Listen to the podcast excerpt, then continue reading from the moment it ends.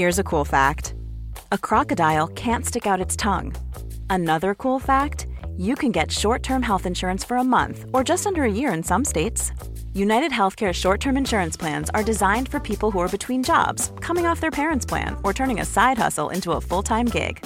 Underwritten by Golden Rule Insurance Company, they offer flexible, budget-friendly coverage with access to a nationwide network of doctors and hospitals. Get more cool facts about UnitedHealthcare short-term plans at U H one dot com. One size fits all seems like a good idea for clothes until you try them on. Same goes for healthcare. That's why UnitedHealthcare offers flexible, budget-friendly coverage for medical, vision, dental, and more. Learn more at U H one dot com. Welcome back, guys. In today's episode, we're going to lift the curtain on professional road salaries. What the hell is Iñigo San Millán actually doing? We have some long overdue chit chat. And what is the state of paid partnerships in cycling? Who is making what, and what do you need to know? All right, let's get into it. How much does a pro cyclist get paid, Chris? Millions and millions of bucks, Jesse. So I reckon people would give that answer if you asked the average person who's loosely interested in cyclists. But I don't think that's true. If you took the average salary, obviously there's the top guys that are on million plus dollar contracts, uh, euro contracts. The average cyclist, there's a, there'd be a lot of pros that are on under one hundred fifty thousand euros a year. Actually, I'd probably say the majority would be. Um, because remember, each team has thirty riders. And well, correct me if I'm wrong, but look I've, at the budgets. I'm pretty sure the base salary or the, the, the starting salary is around sixty thousand euros. So what does a pro do after they retire? Because you've got a short lifespan as a pro. So for the guys that are earning a lot of money, maybe they can set themselves up pretty well. But for the rest, I mean, if you're a pro that's been pro ten years and you've never gone over one hundred fifty thousand euros and your career options are really limited. Very limited, yeah. So the reason why I'm bringing this up is, is this maybe why we see pros doing content creation? For example, why does Geraint Thomas have a freaking podcast? You're a Tour de France winner. Surely you got more or better things to do with your time than run a podcast. I don't get it, Chris. Uh, look, I think we... Uh, see, Geraint's, Geraint's one's... That's a little bit of an outlier, okay? Because like you said, he he's a very high... Well, probably one of the more high-profile um, sponsors or riders out there, and yet he is doing it. If it was a mid-range, no offense to guys like Darryl Impey and this sort of stuff, but, you know, he's not probably leveraging his Tour Down Under win for a future career very well. So he's probably dabbling a little bit in the, the social media space to expand his profile to potentially open up some career some career paths in the future, right? I'm not going to always just revert to other sports, but it does exist in other sports. There are super high profile athletes earning hundreds of millions of dollars who have their own podcasts. So really? I, yep. Yeah, guys like Draymond Green has his one, so a Warriors player. Okay, so my take on no something... idea who that just, is. That's why I'm just going to keep talking. But my take on someone like why Geraint Thomas would, okay, is that he has probably found himself in a position for the last decade in the sport where his mouthpiece has been the, the cycling journalists, right? Essentially the people that we were probably whinging about last week. And all of a sudden this medium open up opens up where he can be himself, he can tell his own stories, and people can see him for the athlete that he is rather than the athlete that the journalists kind of portray him as. Hmm. And, you know, both you and I have seen that really – it's been really interesting with Jay because, like, the the media want to portray him a certain way. They want They want him to fit a narrative. And that's not Jay, right? So, you know, not I'm certainly not saying, suggesting Jay Vine should go get a podcast by any stretch of the imagination. Um, but should definitely not. Definitely not. um, but yeah, I, I can totally see how an athlete would be like, you know what? I'm sick of guys riding. I'm going to do my own thing. So I, for guys like Geraint, I reckon it's more that than the than the salary thing. Yeah. Yeah. Okay. That's true, yeah. Cause, and then, like, if you look at some of the other pros that are in it, it'd probably be the same for a guy like George Bennett on Social Distance Podcast. I guess for him, for that one, he doesn't actually, it doesn't look like he runs it. He's just a, uh, a speaker on it. So it probably doesn't take much of his time to get on there once a week or once a fortnight and chat to his mates for an hour. Um, but yeah, I, I just looked at the ones that are kind of running a, a content creation, whether it's a YouTube channel, and they're still pro and they're still really good. And I go, is it a month? Like, yeah, I just, I guess it, it probably isn't a money thing um, from that regard. I thought maybe just it must be a bit short on change to be running a. Oh, I've kind of always wondered like what the sponsors uh, think of think of that. And not necessarily at the the Geraint Thomas kind of level, but like the more the Harry Sweeney type type guys who are doing their own sort of stuff. It's another one, yeah. Like I, I wonder whether like Lotto are there going, ooh, be careful what you say, or, or, or whether like they have any input in it. How mm. that sort of play, whether they don't even know he has one. That's potentially the case. Like knowing some of the, the professional yeah. teams and their engagement with social media. But yeah, like, and for someone like him, I reckon it's more that, I don't know, actually, maybe we should ask him. I don't we know. Sh- maybe we should ask him because, I mean, he's another one that's interesting. You go, okay, he's probably, he wouldn't be on a bait. Like he's a good rider. He's, you know, he's going to be winning stages in Grand Tours soon. So you'd be thinking salary wise, he wouldn't be short on money. So wait, what's in it for him? I don't know. That's just uh, something that struck me. Uh, Who doesn't have a podcast or any kind of like that vlog or anything like that who you would like to see have one? Is there is there a character in there who you would like to see have one? Caleb Ewan. So yeah. There was a snippet of Caleb Ewan talking about um, on Geraint Thomas podcast talking about like how you've got your A grade sprinters who are, can actually come off the wheel and win, and B grade sprinters who just suck the wheel and are only ever going to get a result by just staying in the draft. And I, he was, it was really interesting and entertaining way he put it, really down to earth. And I, th- I'd love to get Caleb on, um, if he had like an uncensored, just telling it straight podcast. I think it'd be really good. So probably Caleb. What about Caleb? you? Yeah, probably be, there'd probably be a language issue, but I would, I would actually have loved to have seen an Alejandro Valverde vlog. Mm-hmm. So not podcast. Wouldn't be interested. I want to see his. I want to see his daily routines. I want to see what, what he's doing. It's just like, especially towards the back end of the career, like that just fascinated me. Like mid forties, still like what sacrifices was that guy making to be at that level? And I reckon maybe that would have been an interesting story. He lives in a really cool part of the world. Like where does he live? Uh yeah, you're going to ask me that. Um, south of Spain. Okay. So which pros are you really liking on social media and why do you reckon they are doing? Is it just their own sort of way of getting their mouthpiece out or is there some sort of reason behind it in terms of their future careers? Let us know down below. So just with related to sort of wearable tech and training, I think we've we've got a bum steer here. We're getting led down the garden path because we're being told more and more wearables are improving. Soon we might have blood glucose tracking, whatever else tracking through a wearable. And I think that's entirely, as a coach, I think it's entirely missing the point of what the next frontier is in terms of tracking riders' progression and health to see better training outcomes. And I think the next frontier in that is regular blood testing, regular scheduled blood testing and analysis, which isn't anything new, obviously. People are getting their blood tested for decades, but having that as a regular structured part of your training cycle, I think if a company can nail it, is where we'll start to see big jumps in in improvement for, for a lot of riders. Wearables are dead. They're gone? They're gone. They're gone. Wow. Yeah. Uh, okay.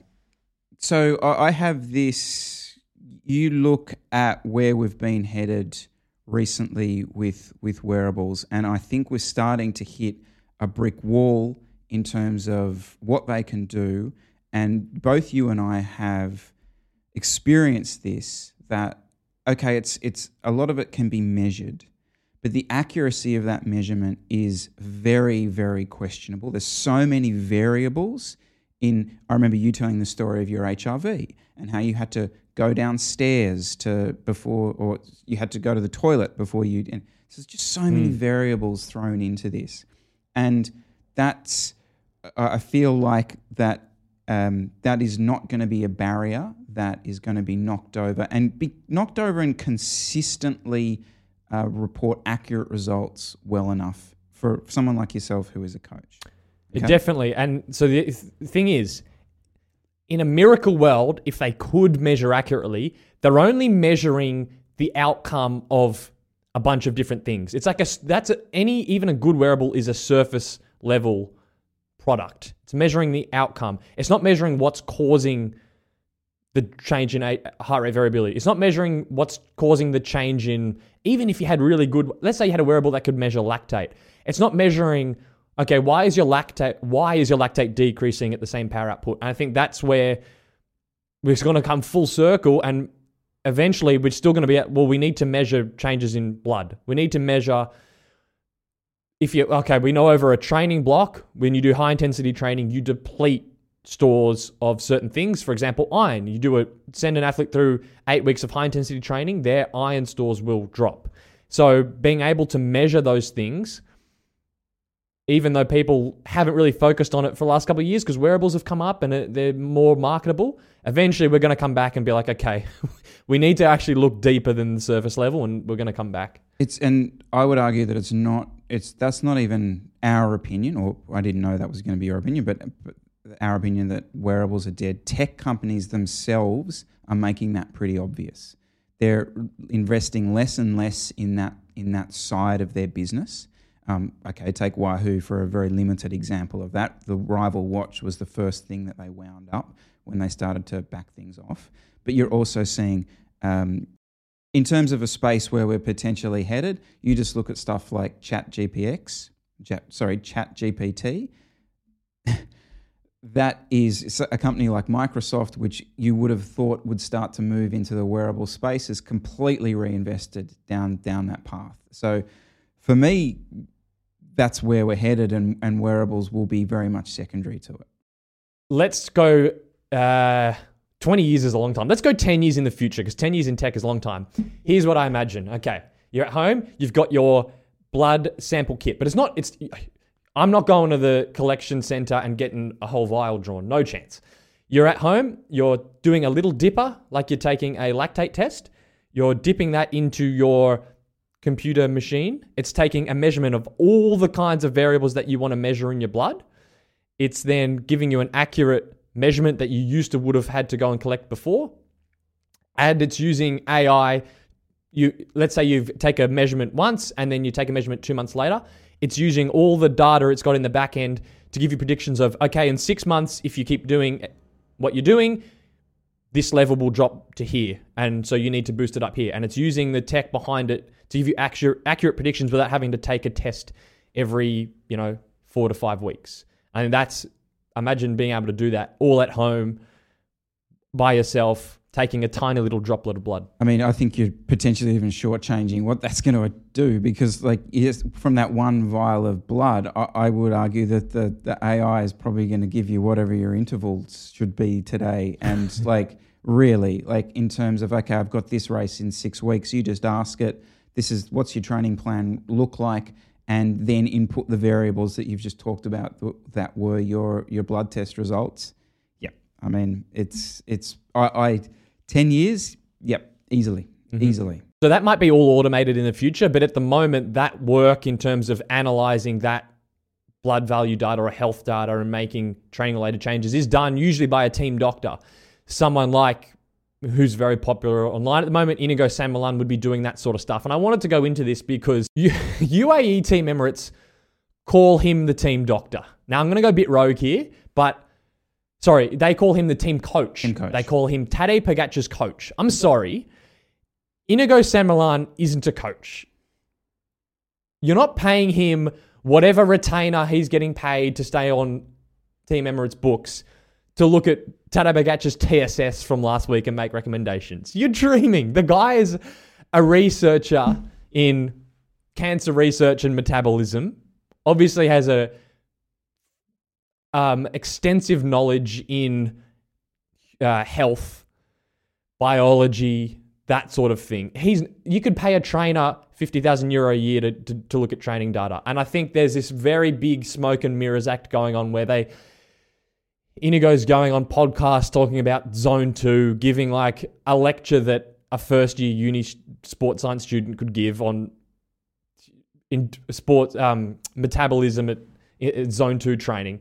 It's surface, absolute joke, surface level stuff. You know why? You know why he's termed that? Because the, the term team doctor has such a a dirty, dirty like history in yeah. this sport that you can't use that almost. Like they need to come up with other words like performance, director of performance and things like this. Like it, it, it as soon as you said the words team doctor, I'm like, ah, oh, so what's Ferrari up to? No, no, no, no. Yeah.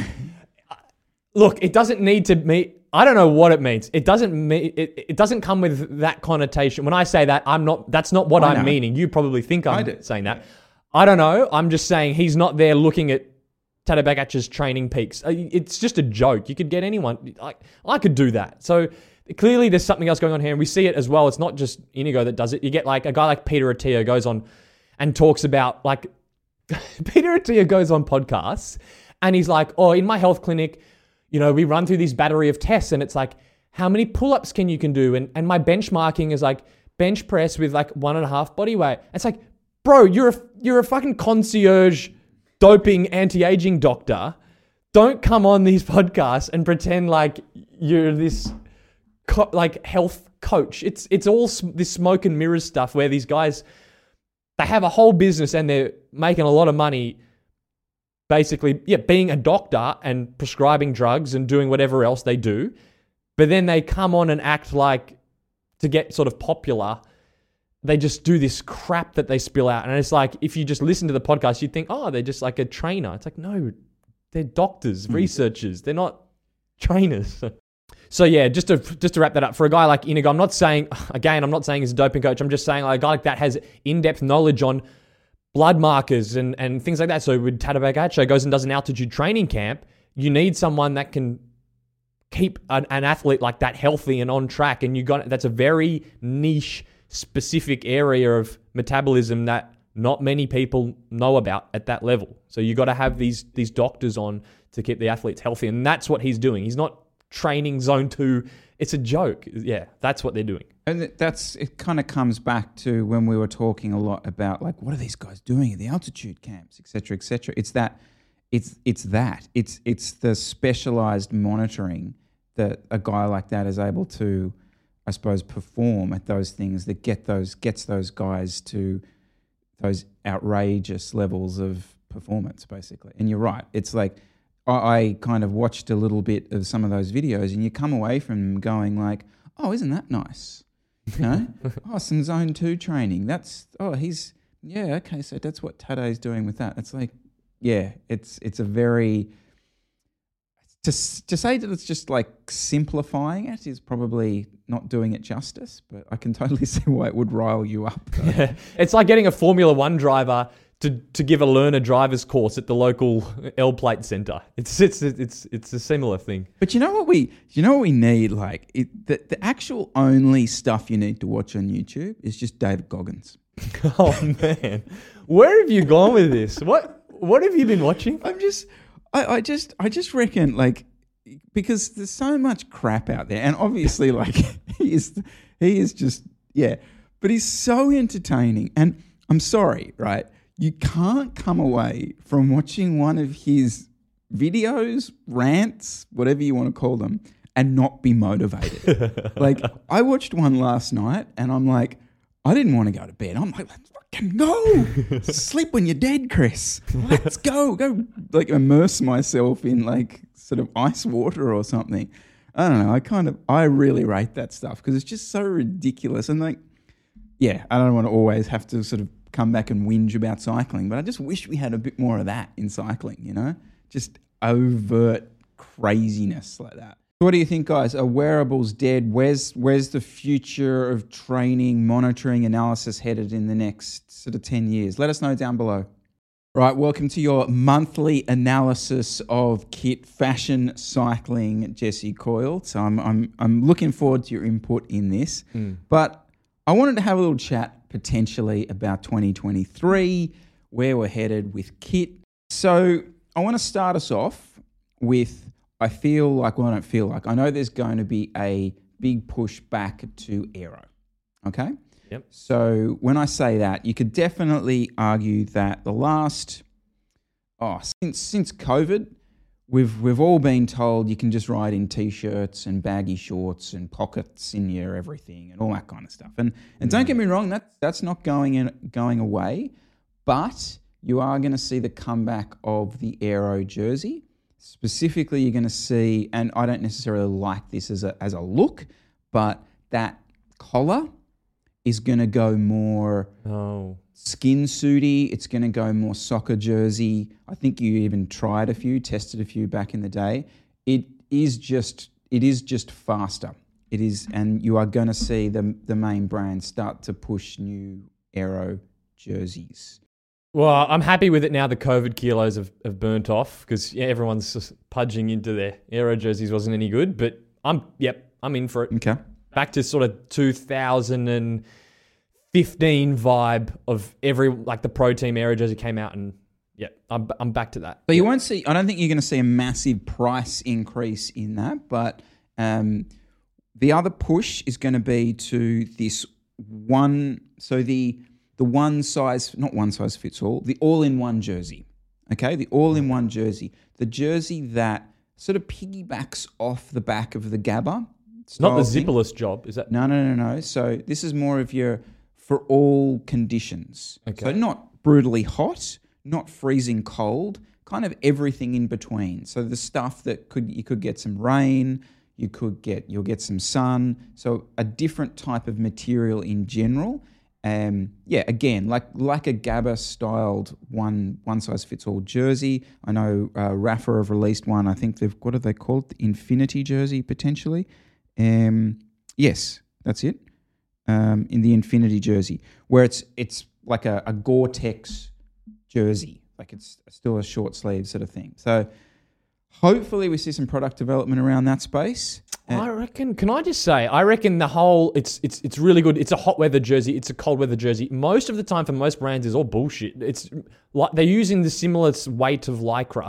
There's not many brands that do a true lightweight flyweight jersey. For everything else, they're all pretty much, I'm looking at the wall behind you here and there's all, they're all pretty much, if you went to any brand, that could be a winter jersey or a full summer jersey depending on what they what way the coin landed when they did their marketing. Oh, don't get me wrong. Like there's some, there's absolutely, there's a load of bullshit out there. Like, and you know that from having, from making your own sort of stuff, you can totally see that a lot of it just comes down to marketing. That's why I, I did want to pick that particular thing up because it does actually have like a Gore-Tex membrane on it. Right. So it is kind of. Oh, so when you say all one, you mean like it's, it's more on the wi- wintry, wa- rainy side, not like summer and winter. So it's it's raining outside. It's about sort of fourteen, fifteen, sixteen degrees.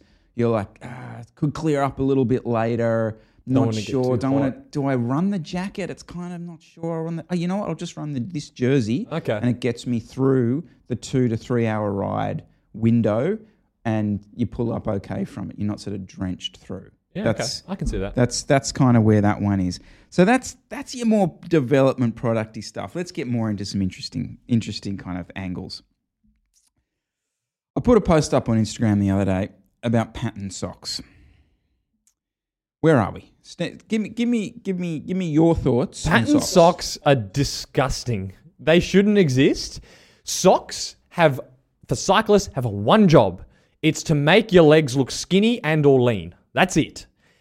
That's not going to happen with horizontal. It's not going to happen with patterns or horizontal lines. So I'm I, socks should be minimal. If they want any sort of coloring, it should be a vertical pattern that draws your leg from the heel, up the shin, up the back of the nice toned calf of the guy or girl in front, and and that's it. Patterned is uh, um, disgusting. No chance. The only thing though with a horizontal line sock, and you're a serial offender for this, Chris, you gotta get them straight. How many times have we been on a ride and you got those Rapha socks with the little pattern in the middle and it's on the inside and all I'm looking at that entire ride is that offset logo. So please, if you're doing vertical lines or patterns, get them straight. So, okay, Here, here's my take on this, that any kind of graphic on your sock immediately, especially like a, a pattern, immediately to me starts looking like an office sock, all right? So somehow, somehow you've got to make this look different. And I'm not against adding one or two to to your kit wardrobe, but the way I see this playing out, right, is you have two or three in the in the kit wardrobe, and they are there to purely match one outfit that you have. Okay, so it is it is it is that look. Now, call it what you will, a waste of money to have one pair of socks for that one outfit. I may have that problem, whatever. But that's the way I would definitely see that kind of thing playing out, right? It's got to it's got to basically be a continuation of essentially the jersey, right? No. You can get away with that. If you're already super ripped, you can pull a patterned sock because your legs already look good. If you're anyone that's needs a bit of help in that department, do not wear a patterned sock. I don't care what jersey or Knicks you're running. It it doesn't work. It doesn't work. But that oh okay. I, that video that I did about wearing black socks, like that's that's like at the end of the day the harsh truth of anything to do with cycling. Like the easy out, the easy win for everyone is just white shoes, white socks, and a nice color block upstairs, downstairs jersey. Everyone everyone can kind of, you know, someone with forty percent body fat can probably pull that off quite happily. There is the unfortunate reality that the further you want to push your fashion cycling, kind of oh no, the better looking you better need looking to be. You gotta be like it's, just, it's yeah, it's sad, but it's kind of the the reality of it. You know, I really want coloured bibs to work. I keep I, every time I talk about kit recently, I'm like coloured bibs, coloured bibs, coloured bibs. But there's another harsh reality with them. And I've discovered this recently myself, that if it gets really hot or you start sweating, you tend to sweat in certain areas of your body. And one of the areas of your body that you sweat can be around crevices. Mm-hmm. And what can kind of happen with coloured bibs is they pick up the moisture. And it's not a great look because all of a sudden you look like a two-year-old who's had a little accident, and it's not particularly pretty. And I have a particular set of grey Knicks that I love, absolutely love them, ran them yesterday. But yeah, after two hours, I'm like, hang on, I've had an accident. You're here. The one that tried to sell us on coloured bibs. Mm, so, there's concerns. Yeah. There's concerns. More testing needs to be we done. We all knew you were wrong when you tried to do it in the first place. Black or navy, that's it. Yeah, you're probably you're probably not miles away from the truth, unfortunately. Can I say, like, on this topic, there's going to be people that say, "Oh, but you know, you guys are so elitist. Like, wear whatever you want." Um, sorry, but that, like, there are good-looking people in the world, and there are ugly people in the world, and most people want to try and look nicer and look a bit better. So, sure, wear whatever you want, but most people would like to look a bit better. So, don't get angry at us. It's just how it is. We live in a visual world where everyone has two eyes and that impacts stuff.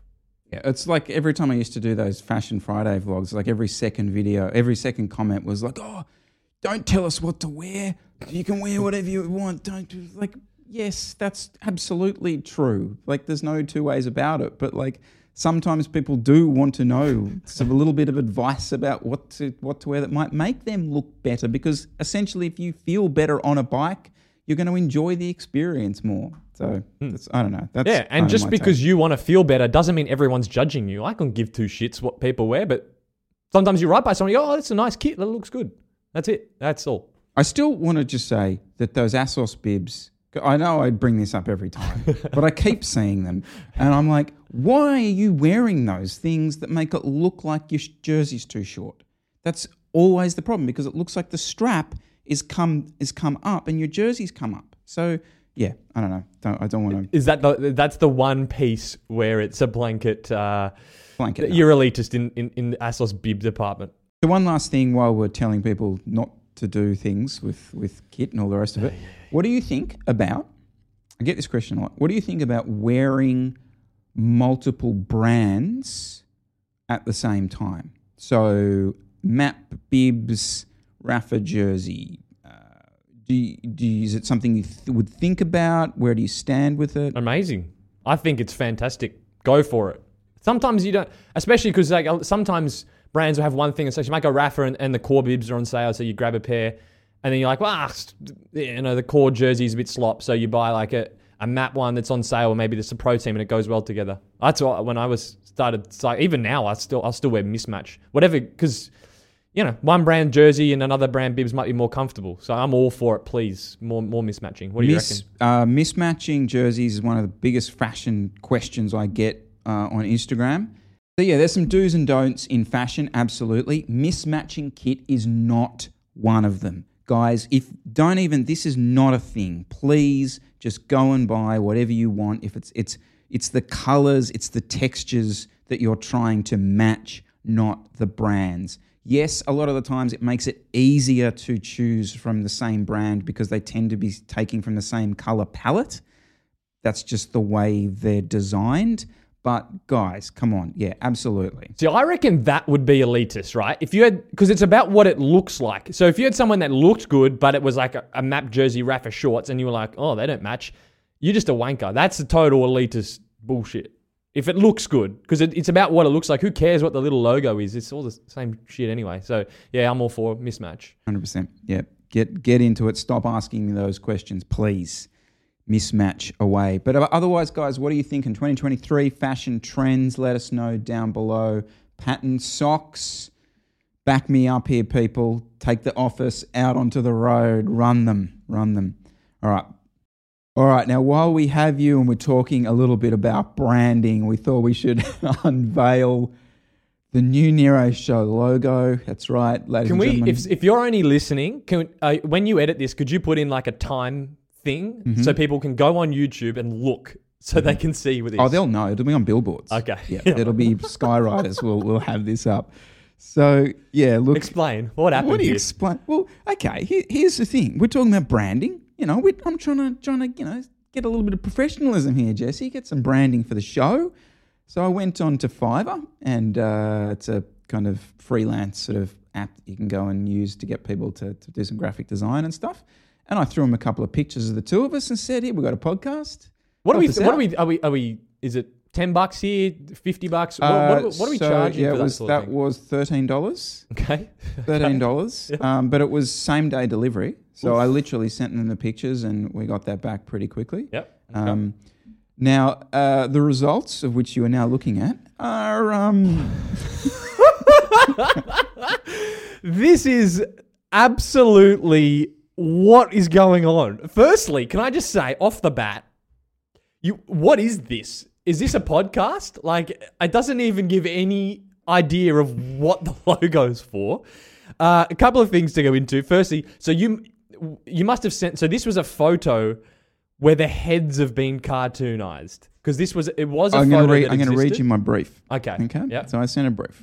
I sent a brief to them. And the brief was, um, hi, we... Uh, two of us, Jesse and Chris, we're running a cycling podcast. Um, here is some pictures that we have had professionally taken, uh, part of an Alba Optics photo shoot thing that we did. Um, as far as a general theme for the show, we kind of don't take ourselves too seriously, so maybe something that's a little bit fun, but we'll leave the ultimate kind of angle up to yourself. Okay. So it was a pretty open brief. And this is what we've got. Imagine if we used this. It look, it's a, it's like a carnival circus logo. Yeah. And look, I look like, why is my... ears so big? Like, I don't think my ears are that big in real. I look like, what's his name? Jason Gillespie, the Aussie cricketer. And I, my description of you was an ex-Navy SEAL turned male model. I mean, look at you. Look at your jaw. So, like, I mean, I'm sorry, Chris, but you're I, not rocking that. Like, I went back to him because he sent me that one, and he, uh, he sent uh, another one to follow it up, which we can send on as well. And I said, look, that's... And it, it didn't charge me for the second one, but he, he sent the second one back. I don't know if it was oh, a guy, actually. But my feedback for the second one was, okay, that was too serious. Can we have a more fun, like a kid's cartoon? I wanted like a kid's cartoon look. If he was going to go that route, I wanted a kid's cartoon look. Uh, uh, yeah. I mean, he's anyway. fit the... Br- but look at... We don't even look... yeah, it's not great. It's not great. And then, I mean, if we want to nitpick here, the white outline on the Nero... Uh, what's happened? So show has the white on the second image. Show has the white outline, and then like it's missing from the Nero bit. So I don't know what's going on there. Um, well, look, is if, if the only problem we have is around font on that, then I think that's the least of our issues. Uh, but look, unfo- I, I do want to say this, that the intro-outro music for today's show was actually produced by a subscriber who got in touch and reached out and said, I know you guys are looking for some music, so I'll put the links to him down below. I'm not sure he wants to be mentioned, so I'll ask him and then drop them in the links down below. That was pretty awesome. But it does, I reckon, so the whole reason around me doing this was I kind of thought, oh, we needed we needed some branding, we needed a look, a bit of a feel. And I know you wanted to maybe have a little chat about kind of what, so like paid partnerships and stuff, because mm. you do see it a lot in the cycling space on YouTube. Like, are you finding it confusing to kind of know what people are being paid to do, or what's what's your what's your question here? So there are okay. There's the top. There's the top guys that would be earning an income, right? So for example, one that comes up is you know Safa Bryan YouTube channel does the gravel stuff, the descending stuff, two hundred plus thousand subscribers, sponsored by Scott. He'd be getting okay. He's getting money, but there are other shows and podcasts and YouTube channels that exist that appear to have sponsors, but we're kind of in the space, so we know generally you know what you'd get paid, but depending on how many things you have, and I'm, it's. You're you're not getting enough views or downloads to have a sponsor. So I don't understand why you're having a presenting partner when you're getting hardly any views. And mm. I think it's there's a big smoke and mirrors act, similar to like the teams that run cycling teams. Where I was going to take you know, this. And they have sponsors, but the sponsors don't really give anything, or if it's a tiny discount. And I think it's like an extension of this fake it till you make it thing, which is like, if you just pretend you have sponsors, then maybe a sponsor will eventually come on and will then pay because they think you're that big. Mm-hmm. I, is that why? I don't know. Essentially what you're doing, like when you're starting out, is you're almost trying to leech off the size of that brand to, to give you authenticity, but also reach their audience. So for example, like a Zwift, a Zwift might like, back you up and, you know, the, the Neuro show presented by Zwift, whatever, we're, we're useless, we're irrelevant to them. But then maybe they do one live show with us out to their to their partners, and that's great for us.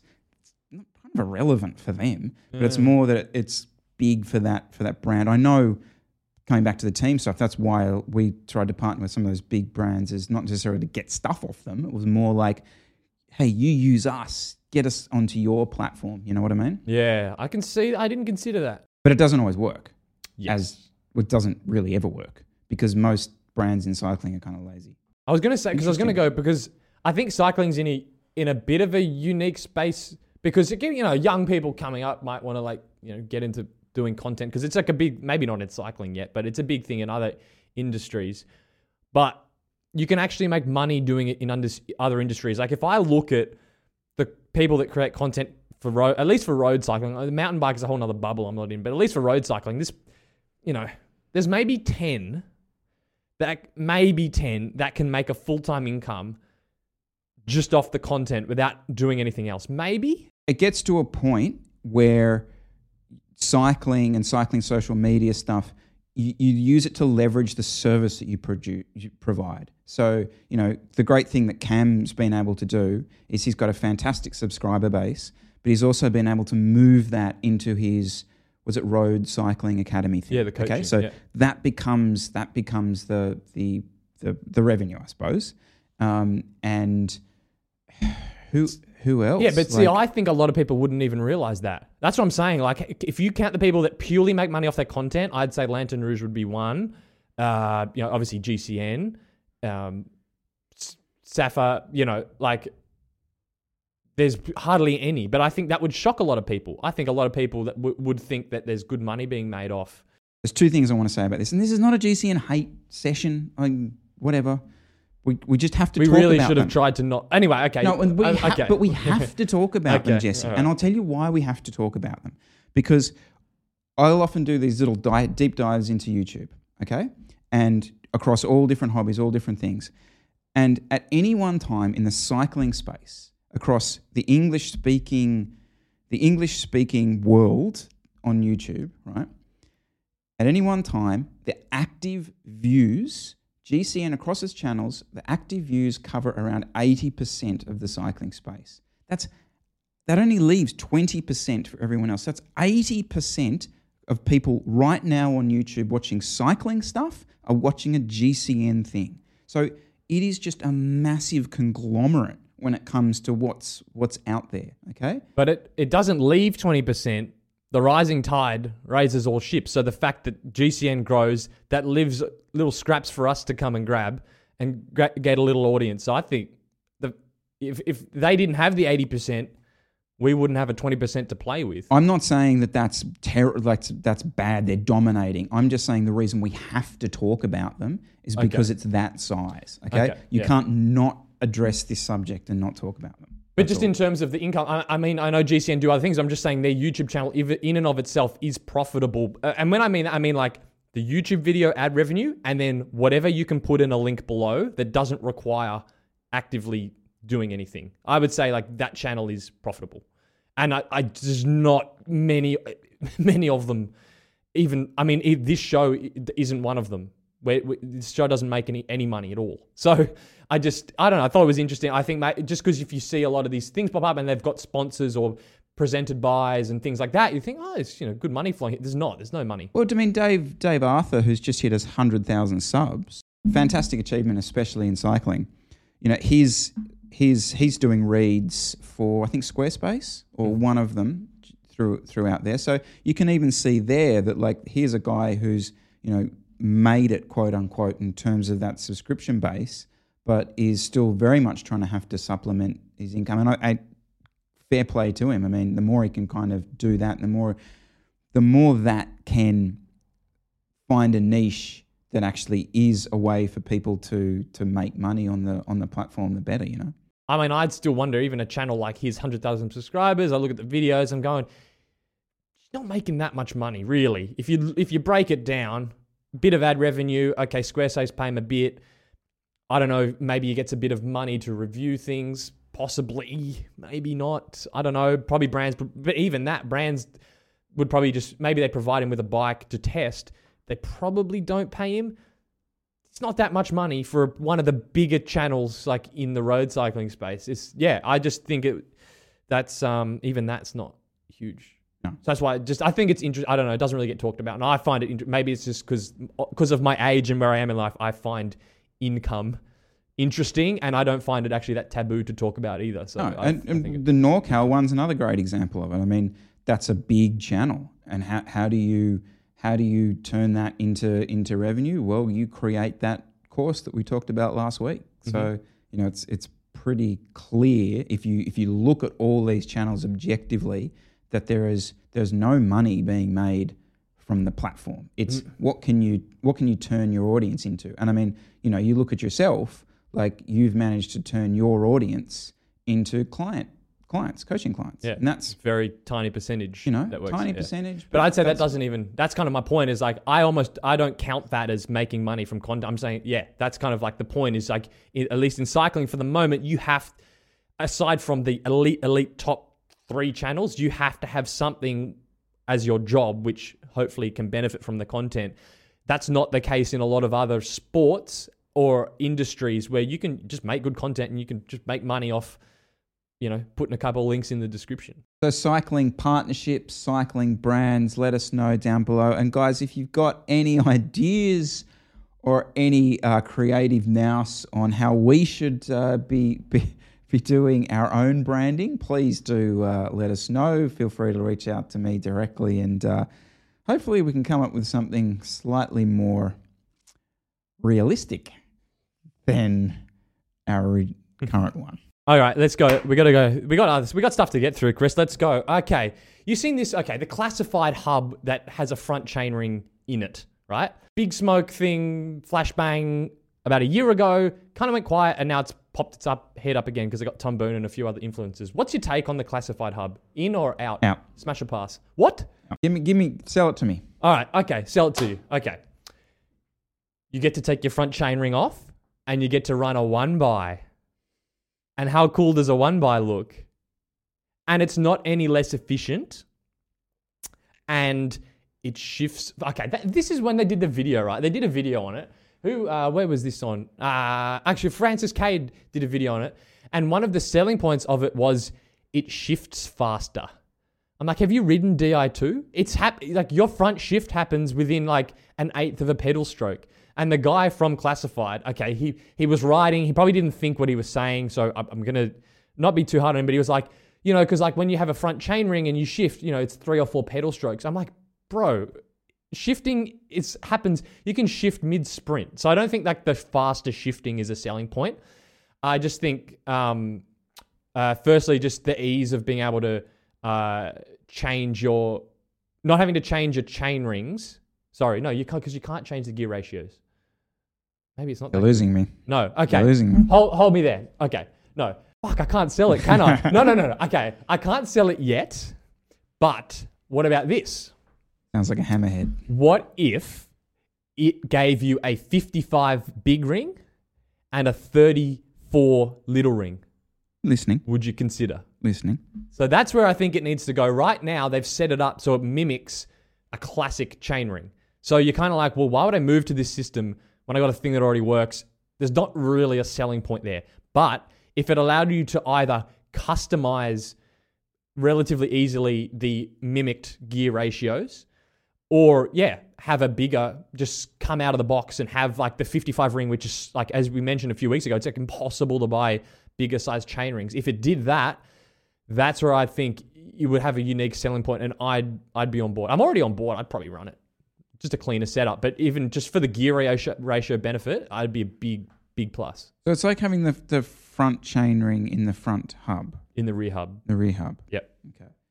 I, I feel like that would also change the feel of a shift as well. Like it would be more, um, I did I did see kind of Francis riding it, and he kind of felt almost staggered, like the shift would happen. And not that it wasn't fast, but it was like where the, where the shift was happening on the bike that he's sitting on was in a different place. And that was actually quite a different kind of feeling being on a bike. Mm. Um, I think, yeah. I mean, he's, yeah, so that was, he was, it took a bit to get used to. I mm. think it was also the speed of the shift was shocking him because it happens instantly. You're not, you got to time, you have to think through it a bit more. Just, it just can't be any faster than D I two. Like, it just can't. Maybe he was riding SRAM previously. No, it is That's fast. It, it, it is fast. fast. Like, it's fast. Oh, it's instant. But, like, the D I two that I, sh- like, yeah, I just don't need it any faster. Like, no. yeah. Uh, I'm, I don't know. I, I'm not, I'm not against, I, I, yeah. Sell it to me. Bring bring it back to me in, in six months' time. But I'm still okay. in love with my D I two. If you could adjust, so if you could change the cost. gear ratio on it to get yourself a bigger chain ring or a smaller chain ring, they'd I'd be on it one hundred percent straight interested. away. Very interested. Yeah. Very interested. I think like there's always like we're so freaking road cycling so slow, and everyone's always so apprehensive with tech and so skeptical. Like, oh, what are we being sold now? It's like this thing could legit be everyone could be on one in five years. Like I honestly think it could be there. Uh, Zwift World Championships are happening uh, happening on Sunday morning. We have to talk about that. Are you excited or not? Okay, well, you've answered it straight away. Will you watch? It's at five a.m. God, no. No? Mad? No? No. Like, I, do you want to know how many Zwift races I've watched? Go. One. Wow. Okay. One. And uh, that was the final. Anyway, it's not relevant.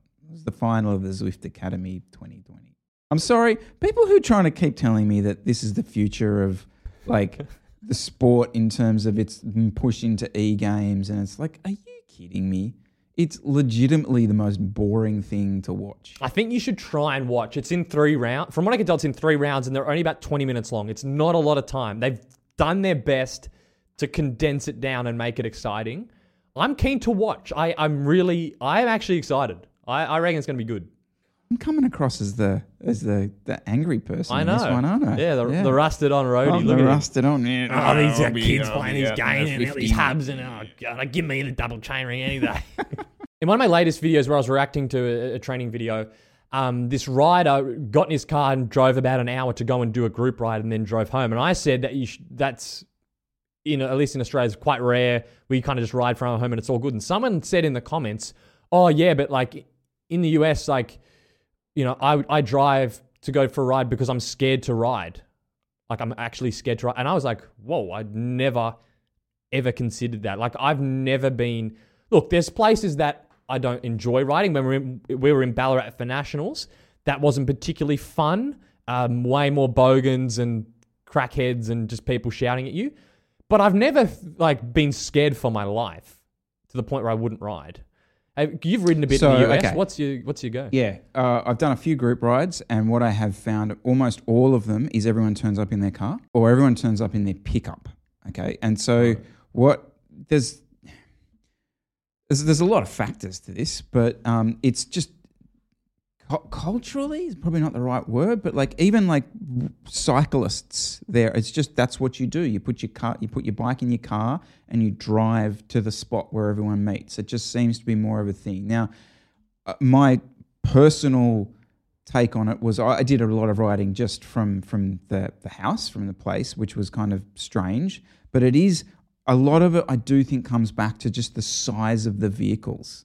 Like you you forget how big trucks are in the U S and just how many people have them. They have those like the the S U Vs with like the doubled rear wheel. I don't know what you right. term that. Yep. But it is, it's just, and there is a bit of that kind of, well, like, I don't give a fuck about you little cyclists mentality that does exist. So I, I do understand it. And I think that particular video, he was in San Francisco. Am I right? I don't know. Okay, yeah. But that did surprise me because I always thought that San Francisco was a bike-friendly city. Mm. Uh, Oh, sorry, no, the person that left the comment. I think he was doing because he wanted to ride with his mates on a group ride. The person, I don't know where the person that left that comment was from. Oh, okay. Yeah. Yeah. No, it is it is super common though. But like in Australia, is there is there anywhere in Australia where you would be scared for your life to ride? Um, the answer probably is no. Mm. But then that brings up gun legislation. See, and maybe we don't need to go down that route on today's episode. Yeah. But like even the worst parts, like the the lowest... socioeconomic areas of Sydney, sort of some of the places out west you drive through where it's like eighty percent council housing. Uh, I ride through there all the time when I go out there. Like, that's fine. I've never been riding there being like, oh, I'm scared someone's going to stab me. I get the question quite a bit, especially when I put a, a race video up or something like that. People saying, why do you ride to the crit?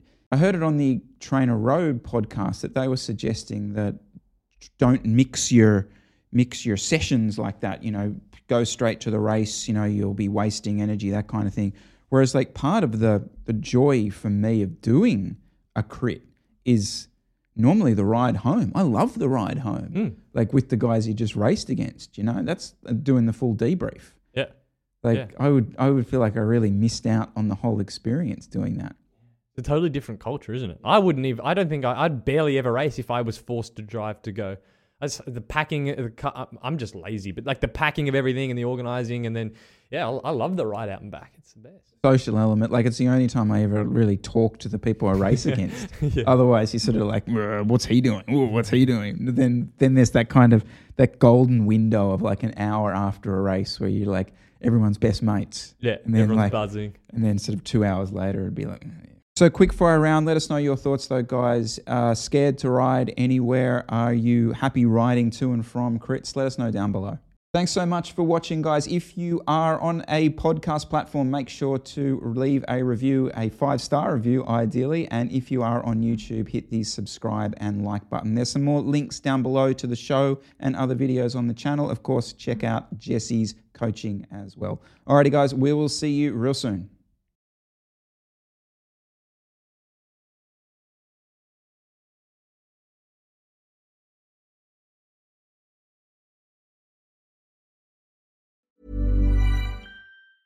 Mom deserves the best, and there's no better place to shop for Mother's Day than Whole Foods Market. They're your destination for unbeatable savings, from premium gifts to show-stopping flowers and irresistible desserts. Start by saving thirty-three percent with Prime on all body care and candles. Then get a fifteen-stem bunch of tulips for just nine ninety-nine each with Prime. Round out Mom's menu with festive rosé, irresistible berry chantilly cake, and more special treats. Come celebrate Mother's Day at Whole Foods Market. Hey, it's Paige DeSorbo from Giggly Squad.